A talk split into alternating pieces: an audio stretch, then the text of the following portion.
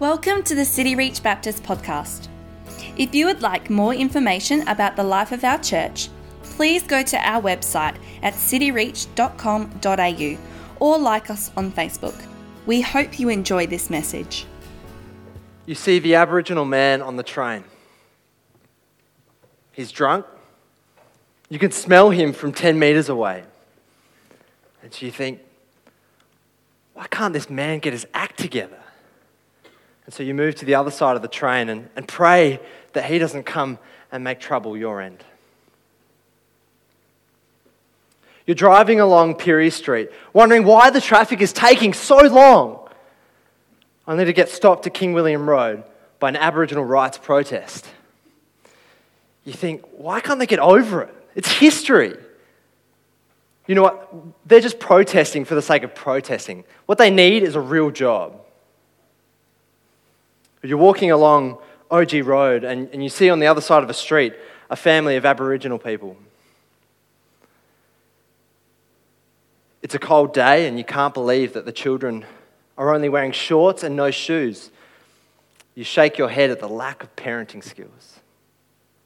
Or you're celebrating Australia Day with your mates, but one of the girls doesn't come to your beach party because she's going to an Invasion Day memorial service. And so you get into this argument saying, It's not my fault, it's not my responsibility, I wasn't there. You know what? That's just a fact of civilization. They should be thankful that they're not living in huts and get education and health care. These attitudes are all too common. And whatever we feel towards these people, the reality is that the wounds of history are still raw.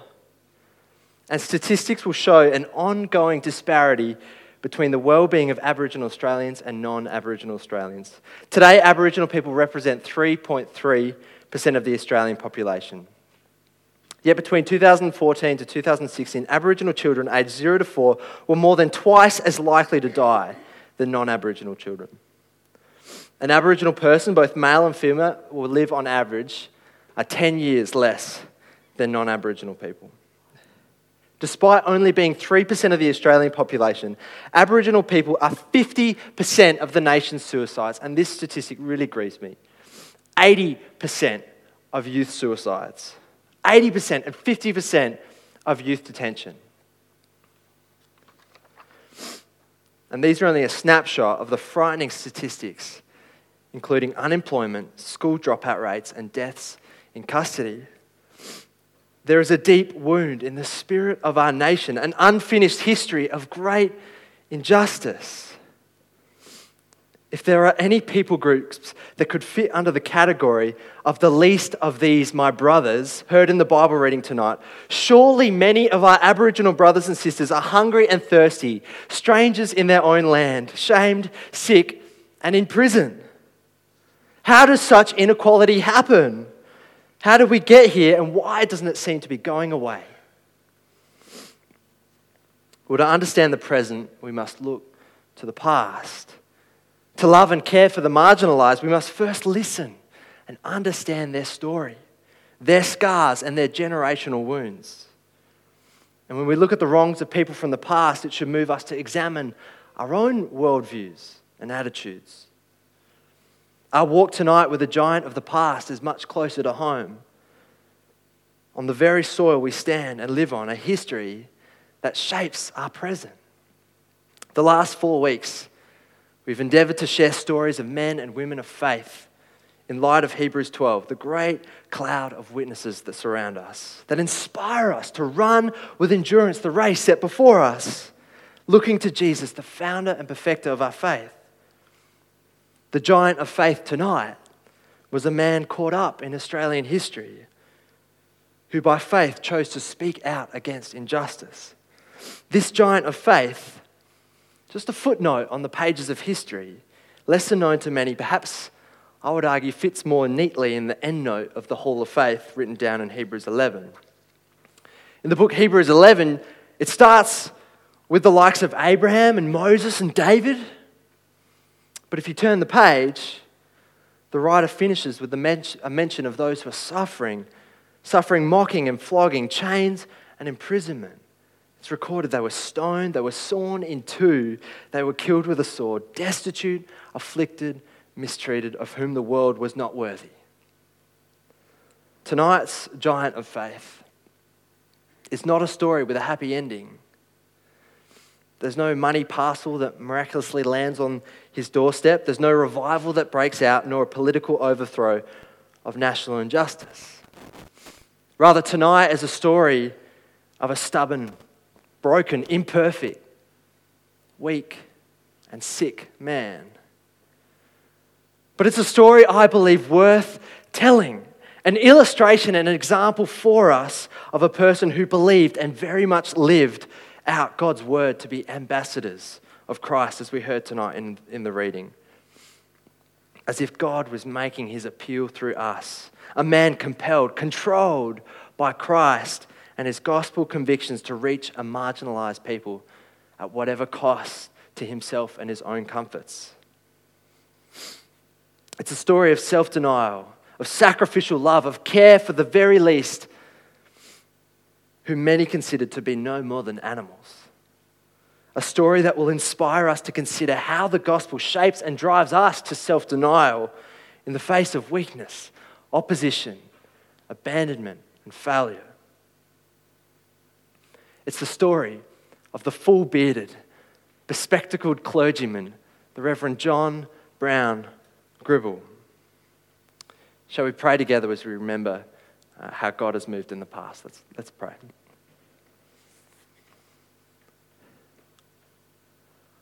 Lord God, I pray that uh, you would move in our hearts tonight uh, to consider how the gospel shapes our life. Uh, and we pray this that, um, yeah, that you would make a difference in this world uh, through us, your church, for your glory, we pray. Amen. Now, tonight I owe much of uh, the story and research um, to John Harris's wonderful work, uh, One Blood, as well as the Australians Together movement and website. Both of these resources I would highly recommend if you want to pursue this more. But to help frame the narrative tonight, I feel it necessary to mention a couple of things. Tonight's story is about John Gribble, a white man. But in no way do I wish to let the stories of the countless Aboriginal men and women be the background. This is their story. This is their story of courage and for many, faith and hope too. Secondly, it's worth understanding the nation, uh, sorry, the notion of what missions were.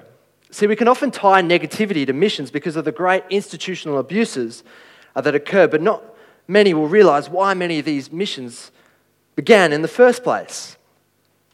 For the majority, the missions began as places of protection, particularly for women as a result of the extensive traffic and rape of many helpless Aboriginals by white colonists. Naturally, these missions sought to share the love and care of Jesus and his gospel with them too. Now, I do not wish to justify what happened or presume that all the Christian missionaries were innocent. But I do want to make this caveat first that it's worth distinguishing between the early establishment of why these missions existed to the later takeover by the government and, and the, the policy of assimilation of the Aboriginal people. Now, connected to this wrong application of the gospel of Christ by many European colonists was the confusing of Christianity with white civilization. For many, when they speak of sharing Christ, counter to God's word of reaching the nations in the name of Jesus, they sought to evangelize a message of white Western ideals. You see, to be Christian for many was synonymous with dressing a certain way, speaking English, eating certain, certain foods, going to church in the proper buildings. In other words, being European. There's this missionary, Samuel Marsden, he wrote in 1826 From us, they have suffered infinite loss. From us, they have contracted the most painful and fatal diseases under which many of them hourly suffer until death relieves them. And from our example and excitements, they are sunk into the deepest moral corruption in every respect. I conceive as a nation professing Christianity, we have much to answer for on their account to the judge of all the earth. It's upon this backdrop that I want to tell you the story of John Gribble. Soon after his birth in 1847, Gribble and his family emigrated to Australia. Gribble spent his early years growing up in Geelong, and it was first here that he encountered the Aboriginal people. Once separated from his parents and lost, it was an Aboriginal woman who found him, gave him food, and cared for him and returned him to his parents. Gribble wrote this in his diary. It is not to be wondered at then that I should be led to love the natives, who in my childhood had shown me such kindness. I was led to admire the native nobility and genuine kindness of the blacks of Victoria. As Gribble grew up, so too did his pity for them grow, noticing more year after year the terrible wrong upon which they were subjected. Upon his conversion at 14, Gribble made the decision then to dedicate his life to the preaching of the gospel. At age 21, he married Mary Ann and he kept to his, uh, kept to his decision. And at 29, he became an itinerant preacher sharing the gospel around northern Victoria and southern New South Wales. And this led to his first resident position as a clergyman in a town called Jerilderie. Now, Gribble was no pushover of a clergyman. To give you a sense of the kind of man this, uh, this was and his stubborn willingness towards justice, I want to tell you a story of an encounter between John Gribble and the infamous Ned Kelly and his gang. It was the year 1879. Ned Kelly and his infamous gang of miscreants had held up the little town of Jerilderie in western New South Wales. Little did they know that a mile out of town, at first unaware, lived the full bearded missionary John Gribble. Upon his discovery of the town's predicament, Gribble went into town to see what he could do to help, only to be met by a distraught girl. One of the Kelly gang members, the surly and ill tempered Steve Hart, had stolen her horse. And so Gribble proceeded into town to find Ned Kelly, who himself happened to be riding the stolen girl's horse. And so Gribble said to Kelly, Don't you know it's unmanly to steal from a girl? Kelly couldn't believe the insolence of this man, but he said he would consider returning her horse. Satisfied, Gribble left, only this time to stumble upon Steve Hart himself, this time in the act of stealing a, stealing a saddle. Despite Hart's wielded revolver, Gribble told Hart that he had told Kelly of his unmanly act. And so Hart pointed his revolver at Gribble and, after some argument, took his watch. Now, Gribble wasn't too fond of having his watch taken, so he went into town to find Kelly, this time drinking at the local, local hotel. Standing stoic on the dusty street of Jerilderie, Gribble shouted to the bushranger to come out and give back his watch. John Harris writes this for a brief moment, two men of courage stood face to face. Maybe they saw a bit of themselves in the other. Well, Kelly gave Gribble his watch back, and Gribble bowed to the bushranger before they went on their separate paths to the great ordeal of their lives. This was Gribble's beginnings. Now, Gribble lived relatively comfortably in Jerilderie, apart from the occasional encounter with Ned Kelly, and it was here that he began to witness the deplorable conditions under, under which the Aboriginal people lived. Worst of all, what he deemed to be the traffic in the blacks, referring to the prostitution and slave labour of many Aboriginal people by white colonists, with many, if not most, believing that Aboriginal people were a dying race and useful only for labour. By 1878, Gribble became firm in his resolution to provide a place of care for Aboriginal people. He writes this in his diary. He was deeply impressed with the wretched conditions of the poor, unfortunate Aborigines. They are here in large numbers, utterly uncared for. Cannot something be done for their present comfort and eternal good? I think so. Gribble decided to take his ministry leave to visit a couple, Daniel and Janet Matthews. Now, the Matthews were another couple that spoke out and acted against the Aboriginal plight, buying land and setting up a place of refuge called Maloga. It was here that Gribble and the Matthews developed a friendship and admiration for one another. Now, the Matthews and Gribble toured the Murrumbidgee River, and it was on this trip that Gribble decided he should commence a mission there. This is what Gribble wrote I'm well aware that the work will involve much self denial, and hardship. But the love of Christ constraineth me. And I would simply enter upon the work, trusting to the faithfulness of Him who has said, Inasmuch as ye have done it unto one of the least of these my brethren, ye have done it unto me. Self denial. In the face of injustice, Gribble chose not to harden his heart or to turn a blind eye. He first asked what can be done and then resolved to do something. He was spurred on by the example of his Christian brother and sister, Daniel and Janet Matthews, and then he took seriously the words of Jesus. As much as you've done it unto the least of these, my brothers, you've done it unto me. You see, he, he understood the love of Christ, the very same gospel that we profess, and it was that which controlled his heart. the love of Christ constraineth me or controls me. You see, he knew the cost to himself. He was well aware. He said, much self denial. But you see, his comfort or his personal, his comfort or his personal career didn't control him. Christ's love controlled him. This is the message of Christianity that transcends culture. Christ died for the spiritually dead to make them alive, a new creation with changed motivations. What a challenge and example for us to consider what controls you. In the face of our brothers and sisters suffering all around us, what might we do? Not just assenting to, but living and believing this gospel of salvation. Knowing the love that Christ has shown us, ask, what can be done? Then do something. The cry of Jesus, caring for others, sharing the good news, will mean denying yourself and your own comforts. Changing our posture and our attitude to why can't they get over it? To let me hear your story. How can I love you and care for you?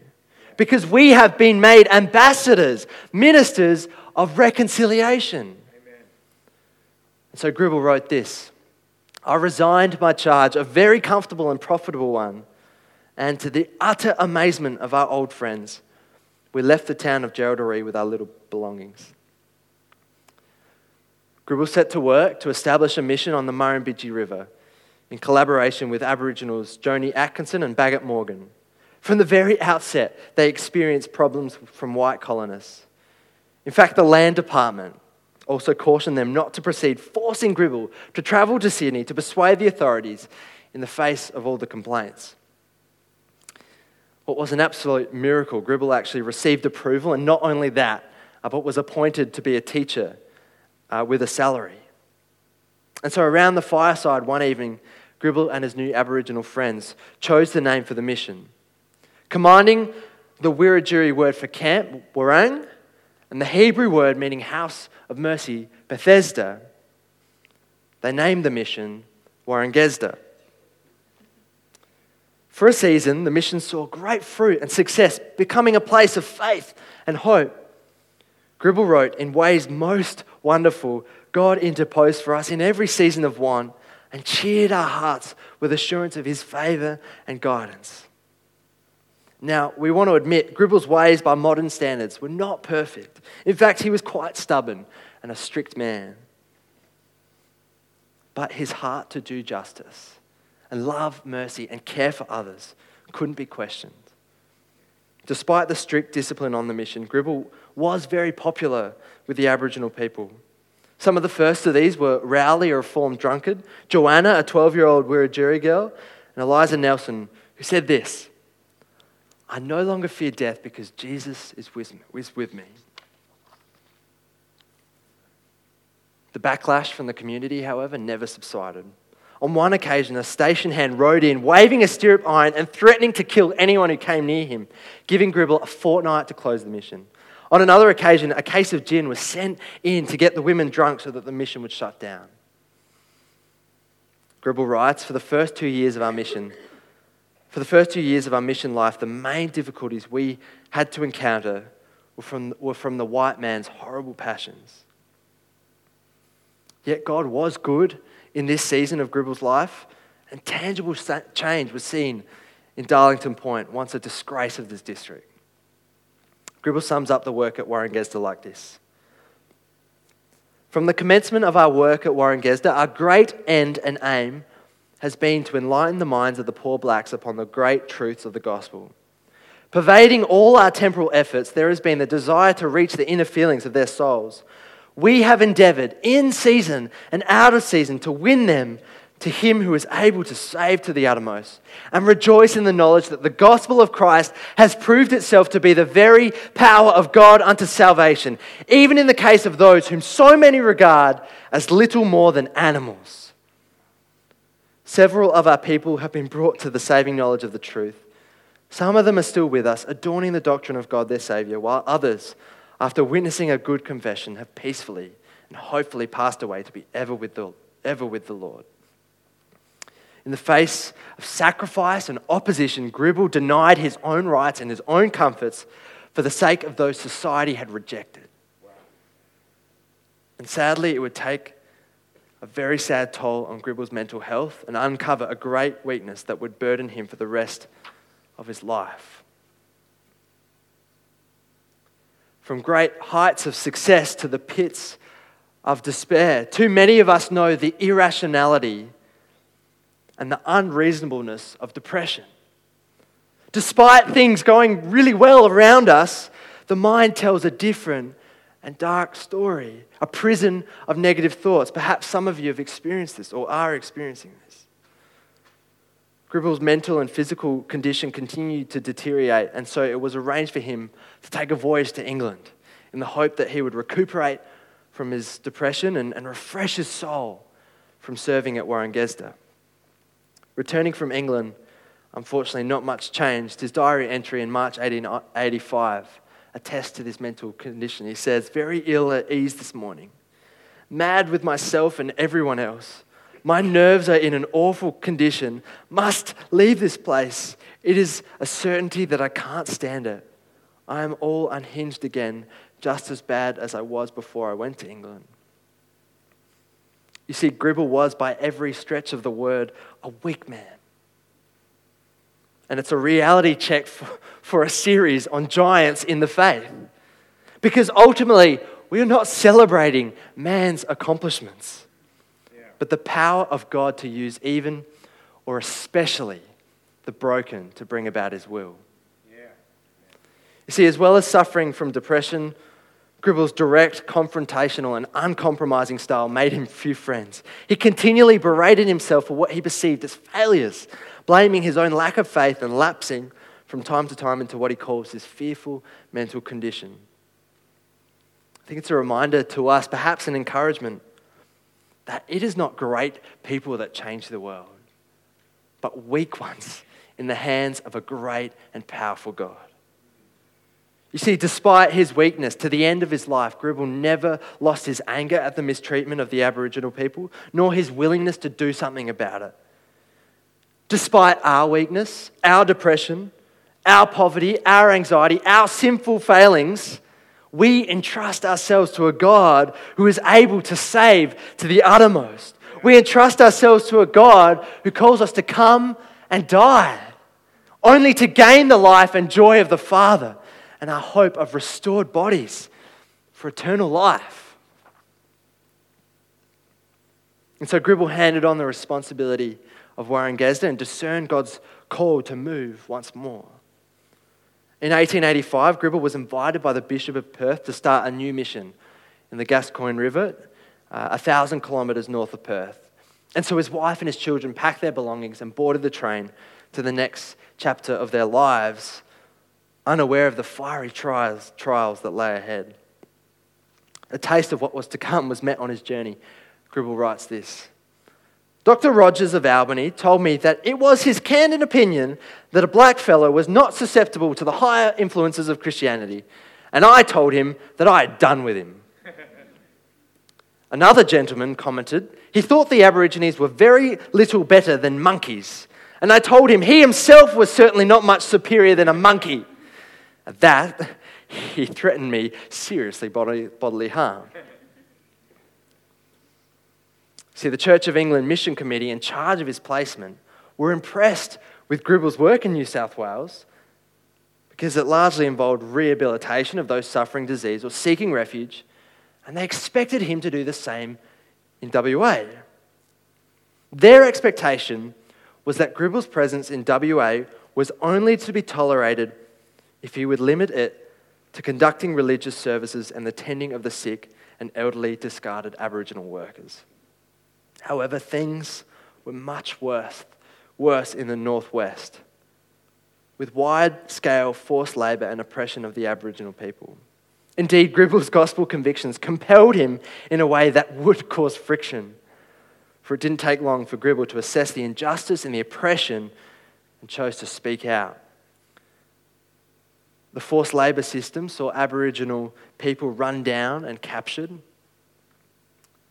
They were forced to touch the pen which marked the assignment papers, papers of which they couldn't read, thus legally binding them to their employers. What particularly angered Gribble was that women and girls were assigned to single white men in this way. For what purpose is clear. If the Aboriginal people ran away, the police were informed and a warrant issued for their arrest. They were then technically fugitives from the law and could be and were shot for resisting arrest. When arrested, prisoners were chained at the police station, often for weeks pending trial. Here's what Harris writes Gribble saw them himself at Junction Bay Police Station, naked, cold, hungry, and chained both neck and ankle. Such chained prisoners were not yet proven guilty, and chained together with them were witnesses as well as suspects. He saw and heard of even worse practices, including the torture of recaptured runaways. And so Gribble commenced construction of the mission on the north bank of the Gascoyne River, about four kilometres from the town, with the help of only two handicapped Aboriginal men, and he called it Galilee. His first confrontation with the white pastoralists occurred when an Aboriginal runaway sought refuge on his mission. The supposed owner came in pursuit to be confronted, like Gribble did with Ned Kelly and Steve Hart. His life on the line for the sake of justice told them the blacks were free subjects of the Queen. They are not slaves. As you can only imagine, the town didn't take too kindly to this, and opposition grew. Public meetings were held in Carnarvon in which Gribble was attacked and a petition sent to the Missions Committee calling for his withdrawal.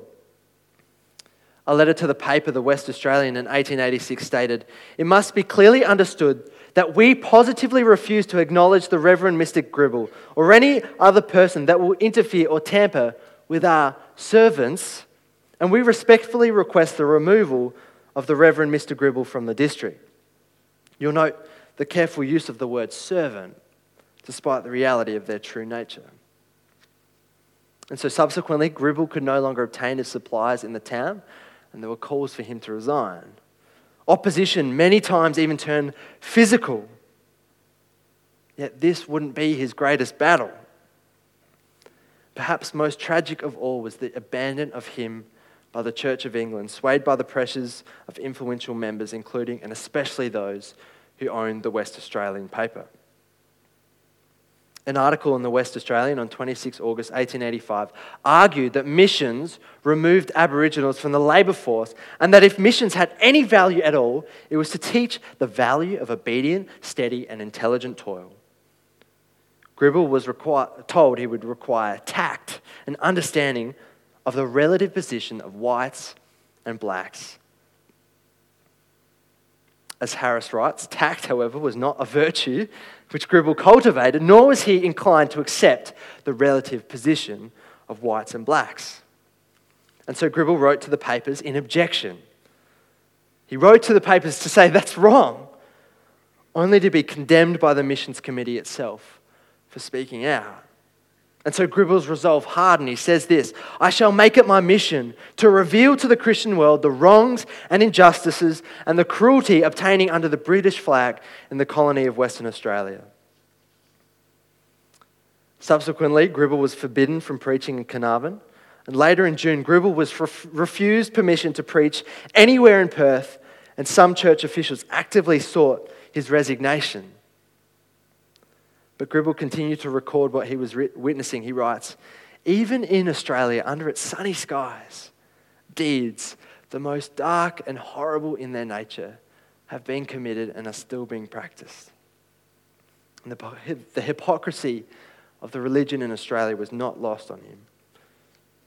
Uh, the bishop's commissary withdrew Gribble's missionary license, and the missions committee ordered the Gascoyne mission to be closed. It had hardly even started. The church, wrote Gribble's son Ernest, finally abandoned the attempt and also abandoned my father.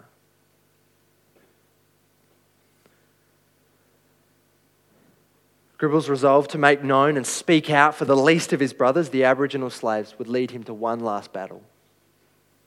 In August of 1886, the West Australian called Gribble a lying, canting humbug. In other words, a liar and an idiot for all his noise about the Aboriginal plight. Now, Gribble, believing that he had sufficient support, sued the paper for defamation. Supporting his family by loading bricks and chopping firewood, Gribble awaited the long delayed court case. The lawsuit dragged on and on and became a test of the power of the influential elite of Western Australia.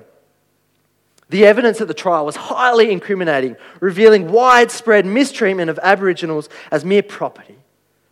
The Gascoyne uh, pastoralists believed, they admitted, they, they were entitled to special privileges as a superior race and class, describing the circumstances as simply the natural order of things.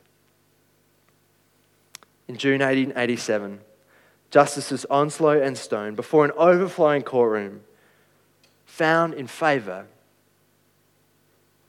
of the West Australian. The newspaper had been true, according to this court ruling. It was just and accurate in calling Gribble a lying, canting humbug. And so the West Australian exulted that every son of Western Australia will rejoice that Gribble's foul career of slander has at last been effectively barred by the unanswerable command the Supreme Court. Without any money and unable to pay his legal costs, Gribble left Western Australia a broken man, destroyed by corruption and evil working against him another victim to join the thousands of Aboriginal slaves just unjustly tossed to the sides of, of society. Gribble never fully recovered from his ordeal, and in 1892 he cashed in his life insurance policy and at his own expense travelled to North Queensland and selected the site of what was to be the Yarra Mission, his last legacy. Within a few months of moving to Queensland, Gribble became seriously ill. On the 3rd of June 1893, John Brown Gribble died. His funeral sermon was given by an Aboriginal Christian, a guy called Martin Simpson, who preached on Isaiah 37, verse 4. Lift up thy prayer for the remnant that is left. On his tombstone in Sydney's Waverley Cemetery are inscribed the words In loving memory of the Reverend John Brown Gribble, founder of the Warangesda Mission and the Blackfellows Friend, who fell asleep June 3rd, 1893, aged 45 years. God is love. A giant had fallen, weak, posed, abandoned. For all his might and voice in WA, little can be said changed. It was not until after Federation in 1901 that there was a royal commission into the treatment of Aboriginal people in WA. The Royal Commission exposed the cruel and inhumane treatment, making mention of the trafficking, slavery, sexual abuse, and police brutality. Now, many regarded the Commission's report as vindication of Gribble's charges. The Commissioner himself wrote to Mary, Gribble's wife, saying that his findings exonerated her late husband and that Gribble's statements had proven true.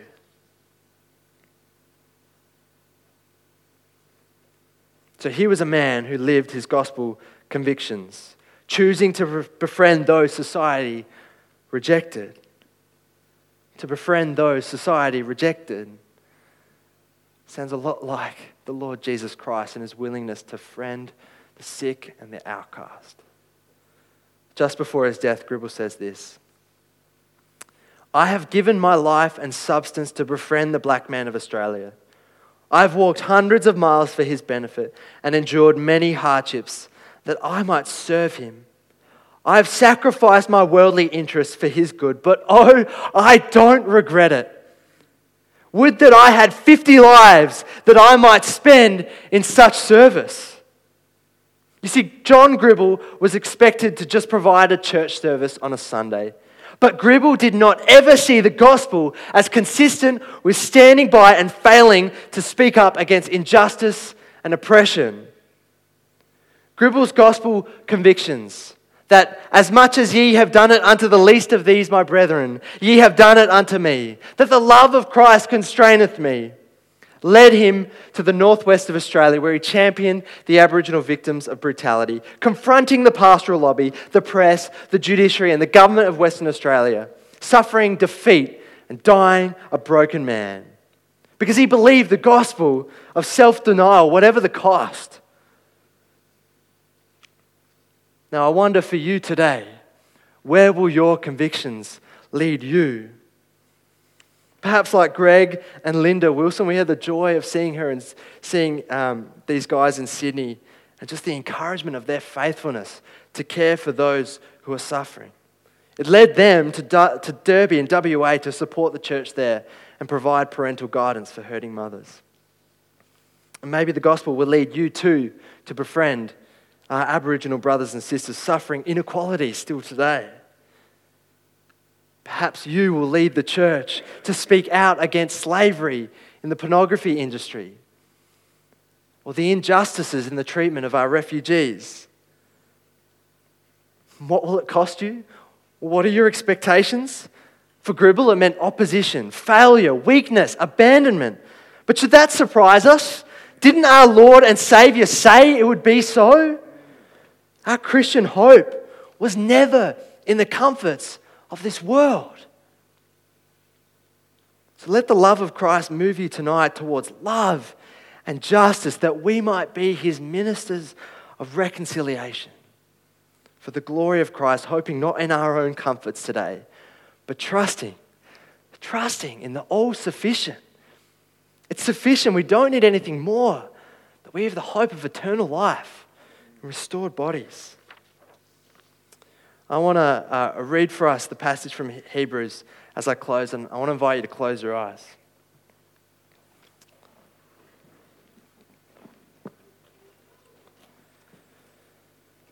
Therefore, since we are surrounded by so great a cloud of witnesses, let us also lay aside every weight and sin which clings so closely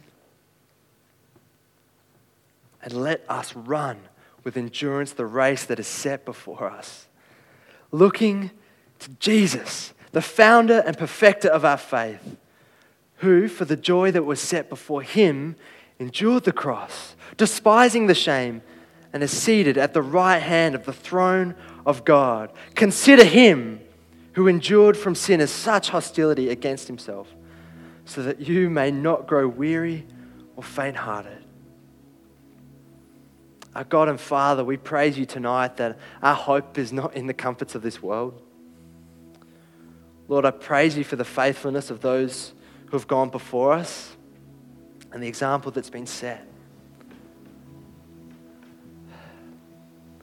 Lord God, I pray that you might pour out your spirit here, that you would raise up us to be the generation, that we would be ministers of reconciliation, ambassadors Lord Jesus, you've been so kind to us by your love and your acceptance of us. I pray that you'd move us to show the same love and acceptance and care for those around us. Lord, I pray that it would be your love that controls us, that our motivations would change, that you might uh, move us to be on mission where, where, wherever we are. Because, Father, we need you. We know that we're weak and broken people. But our hope is not in our bodies, our hope is not in our own performance, but our hope is in Jesus Christ and the eternal life that He's laid before us. Father, I pray for our Aboriginal brothers and sisters, and we repent of, of um, the sins against them for hundreds of years, and even today, uh, the attitudes that we can have. Lord, I pray for your mercy and your kindness to be shown to them. We thank you for the many Aboriginal brothers and sisters who are following you and uh, who are, are leading the way in many way, ways. And uh, God, I pray that uh, you might um, restore the inequalities, that you might be glorified. We know that that is your heart. And would you move us, Lord, to care for the least of these? And we pray this in the powerful name of Jesus. Amen.